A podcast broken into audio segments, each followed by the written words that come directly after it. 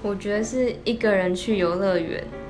就是当你身边的都是一对一对情侣去，或者是一群跟朋友、跟家人，然后只有你一个人去，超级孤单的。结果偏偏我失恋的那一天就是去游乐园，就是我的前任，我们本来约好去游乐园，结果前一天他跟我说分手。然后票都订了，只好去了，一个人逛吧，顺便当做疗伤之旅。